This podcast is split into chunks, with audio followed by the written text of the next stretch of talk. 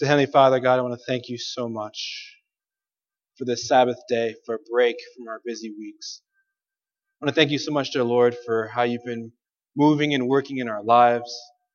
I want to thank you, God, for how you've purposed us and where we are right now. I want to ask before I speak that your words speak through me. And I also want to ask the Father, Lord, that your will be done. Thank you so much. I was rummaging through some emails and I bumped into a newsletter I hadn't seen in about four plus years. I had worked in another country and was sending newsletters back to kind of share my experience. In the past decade, give or take, had the privilege of working in various ministries around. I've worked in media, which is my background.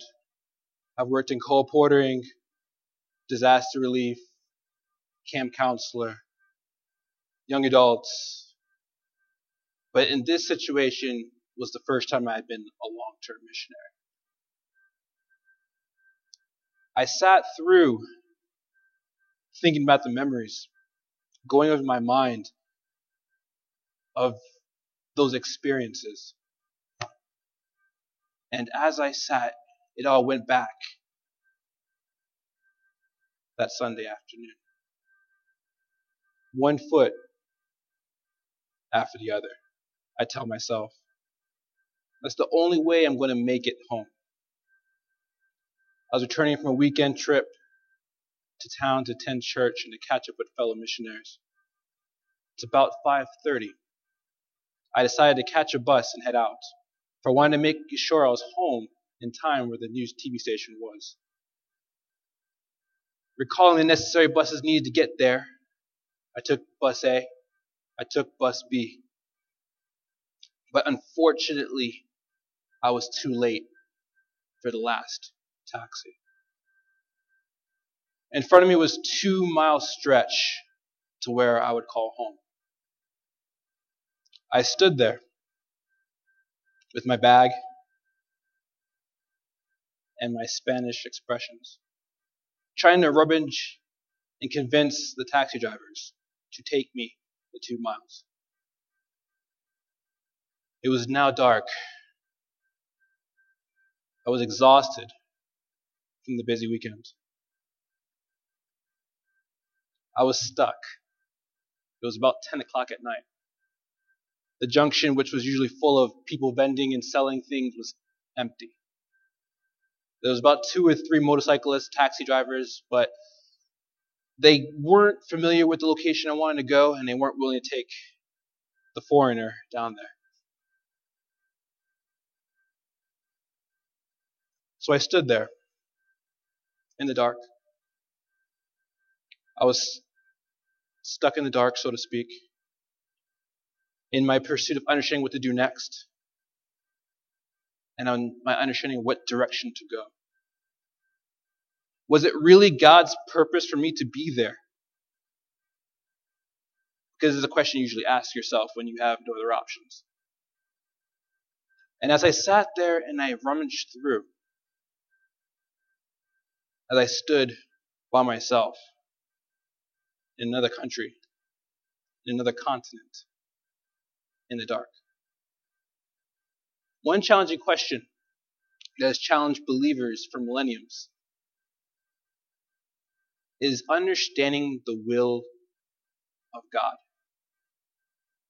The question goes through what does God want me to do? Where does God want me to go? When I Googled the expression, tens of millions of hits came up. Each one having the solution to the problem.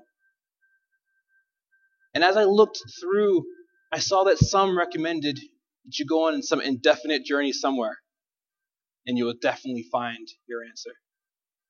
Others, on the other hand, said, take yourself away from your cultural norms, separate yourself, and then you would find the answers. Arguably, in my opinion, I truly believe after understanding and believing in the existence of God, the next question in mind is now what is his will? And I propose that this is a very important question. Important so, as Pastor Gregg Matte put in his book, Finding God's Will, Seek Him, Know Him, and Take the Next Step. He writes, The connection between God's will is connected with the connection between God's power. Intrinsically, he states that once we understand the will, we are connected with the power.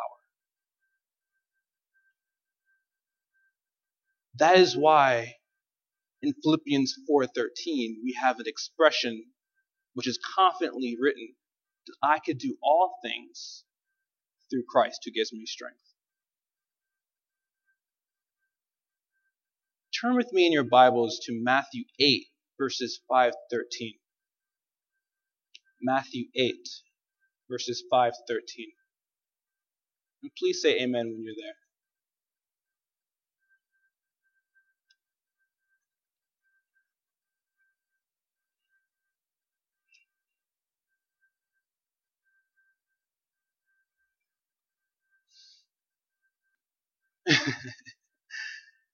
and it reads When Jesus entered Capernaum, a centurion came to him asking him, Lord, he said, My servant lies at home paralyzed, suffering terribly. Jesus said to him, Shall I come and heal him? The centurion replied, Lord, I do not deserve to have you come under my roof, but just say the word, and thy servant will be healed. For I myself am a man under authority, with soldiers under me. I tell this one, Go, and he goes, and that one, Come, and he comes. And I say to my servant, Do this, and he does it. When Jesus heard this, he was amazed and said to those following him, Truly I tell you, I have not found anyone in Israel with such great faith. I say to you that many will come from the east and the west, and will take their places at the feast with Abraham, Isaac, and Jacob in the kingdom of heaven. But the subjects of the kingdom will be thrown outside into darkness, where there is weeping and gnashing of teeth. In verse 13, then Jesus said to the centurion, Go, let it be done just as you have believed it would. And his servant was healed at that moment. It's a very famous story, but there's something that caught Jesus' attention that I hope we didn't overlook. If we go back, we see this is a foreign soldier asking Jesus to do something. But the soldier had connected in his mind that if you say who you are and you can do what you say you can do, then you have the authority to do whatever you will. So I don't need you to come and present yourself. I already have the belief that your power and your will will work together. So there's something amazing about that that makes Jesus step back with amazement. Intellectually, for those of us who've grown up in the faith, we can relate this in a conversation. And as Christians, we understand that the Lord is capable of not only sustaining our lives and providing for our needs, as we know from our own personal testimony and those of others, but He's also able to position us in a way to be a witness and to also have influence for Him. But intellectually is one thing, putting it into action is the other. Too many times we get stuck because we're not able to show that same confidence the centurion had. Too many times we get stuck because we understand it's a little bit scary to put your life into someone else's hands. It's a little bit scary to think that my whole life's plan is not in my control. Because we reason to ourselves our lives, our goals, our dreams, our possessions, our relationships, might be altered in some way that we don't choose. Or, we, as we might fear, it might be removed altogether. And others sometimes think, I've seen great people and I've read about them, but they went through some tough stuff. I don't know if I could go through that. And others might not be certain to even take the first step. It's dark. The journey is long. And uncertainty supersedes certainty. It's dark. It's Sunday. It's about 11 or 12 o'clock at night. I've been standing there for an hour. Can't convince anybody to let me go. I have one bag in one hand. Take a deep breath. And I take the first step.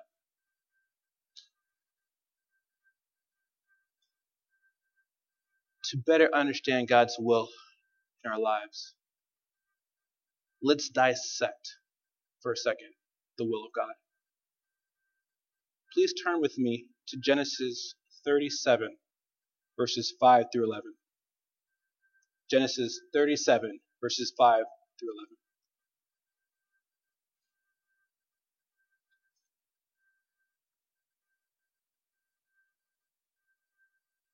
And when you're there, can you please say amen?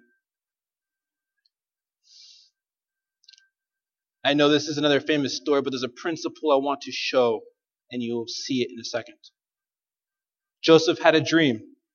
When he told it to his brothers, they hated him all the more. They said to him, Listen to this dream I had. He said to them, Sorry, listen to this dream I had. We were binding sheaves of grain out in a field, when suddenly my sheaves rose and stood upright, while your sheaves gathered around mine and bowed to it. His brothers said to him, Do you intend to reign over us? Will you actually rule us? And they hated him all the more because of his dream and what he had said. Then he had another dream, and he told it to his brothers. Listen, he said, I had another dream, and this time the sun, the moon, and the eleven stars were bowing down to me. When he had told his father as well as his brothers, his father rebuked him and said, What is this dream you had? Will your mother and I and your brothers actually come and bow down to, to the ground before you? His brothers were jealous of him, but his father kept the matter in his mind. Joseph, being the youngest until Benjamin came around, was saying things that were very preposterous in his own right. But we know the story, so I don't need to beat the story out. But you'll notice that though there were actors in the story that tried to alter Joseph's will, God's will superseded theirs. So you'll notice in the context of Joseph's brothers, they never killed him, and they sold him into slavery, and he still proceeded forward. Potter's wife did not get the best of him, and even the forgetfulness of the chief cupbearer did not hold him in the, inside the jail cell. So, point number one is that God's will, on one hand, is sovereign. If God says in a sovereign way, this is going to be done, nothing in the universe can stop that. Period. Even when actors have their choice of free will, they cannot supersede God's will. We see this especially in Proverbs 19, verse 6. Or excuse me, 16, verse 9. Sorry, my dyslexic self. 16, verse 9. Proverbs 16, verse 9.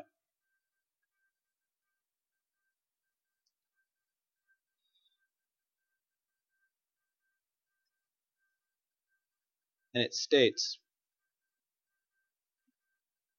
In their hearts, humans plan their course, but the Lord establishes their steps. The principle we should take away from this is that we should take confidence that if God says it's going to happen, it's going to happen. Now, there's a second aspect to the will of God. this aspect comes about in a command. If God commands us to do something, He's given us this thing called liberty of freedom of choice. So if I command you to follow the Ten Commandments, I still give you the choice to do so or not. As Pastor Piper points out, as we look at Jesus, it says, he says, Not everyone who says to me, Lord, Lord, will enter into the kingdom of heaven, but the one who does the will of my Father in heaven. Matthew 7, verse 21. Not all who do the will of God, excuse me, not all who do the not all will do the will of God. He says so as well. Not everyone will enter the kingdom because not everyone wants to be there. If we this could also be proven if we turn to Matthew 23, verse 37. Matthew 23, verse 37, to also show a very important point. Because I want to merge these two together and I want us to make sure we catch this.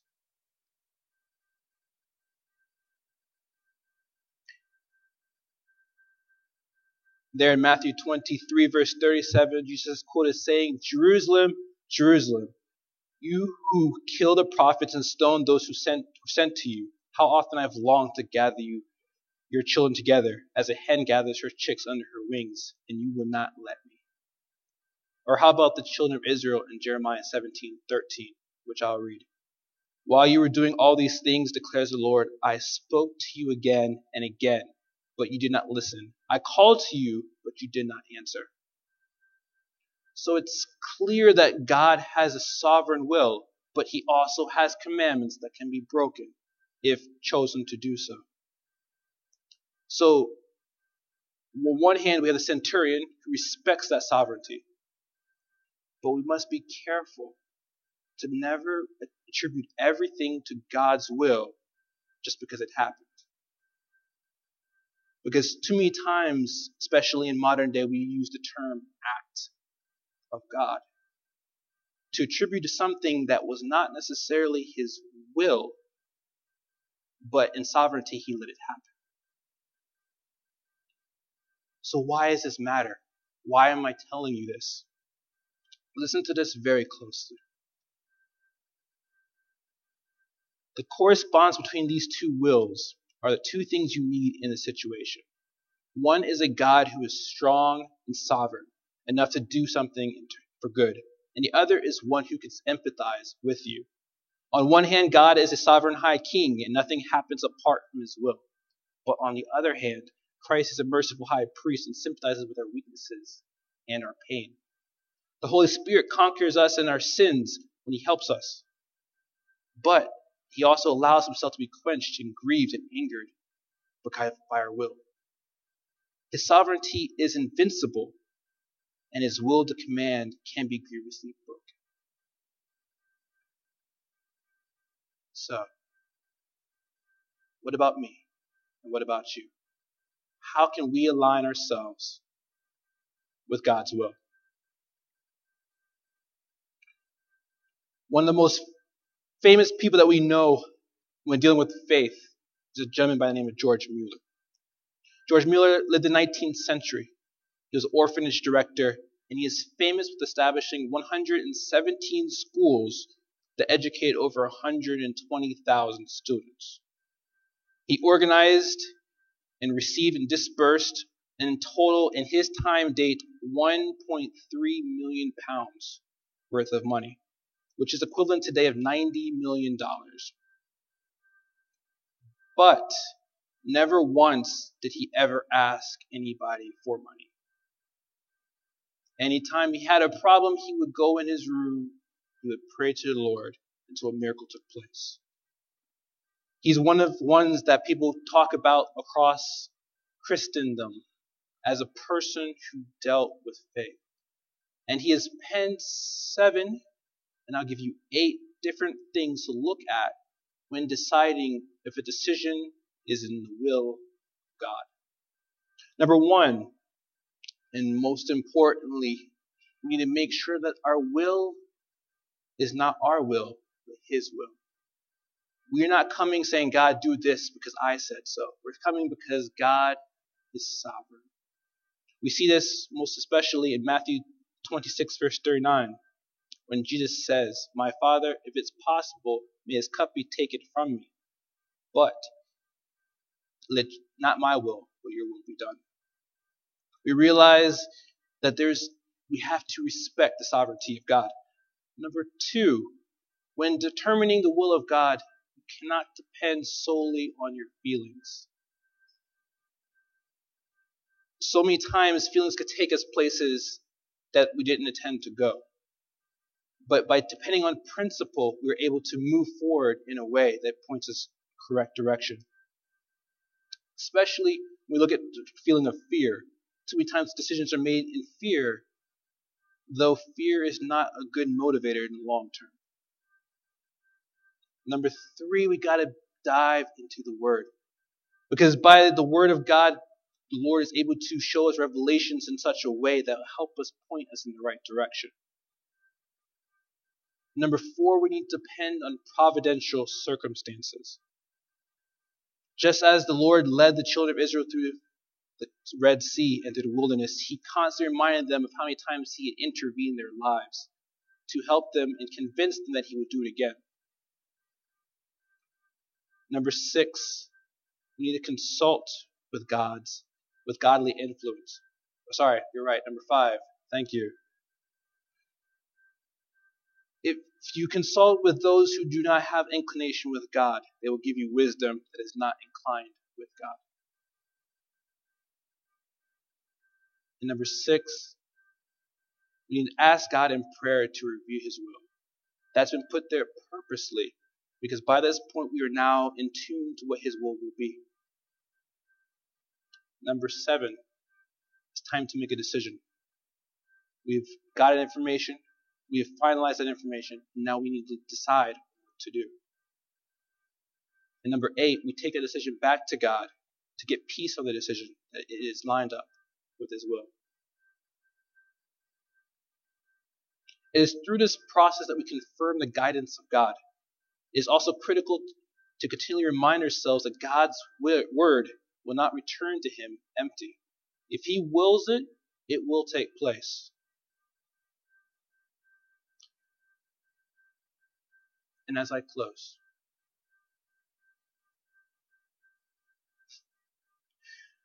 I remember walking down that road, that dark country road. It was probably one or two o'clock in the morning at the time. I remember at points I'll stop and fall asleep while standing. Pop open, hoping to be in a bed just to see more road. I saw cars drive by every couple, every 30 minutes or so, but none of them ever stopped. By the time I actually made it back, my whole ordeal, which should took no more than 45 minutes, took about three and a half to four hours.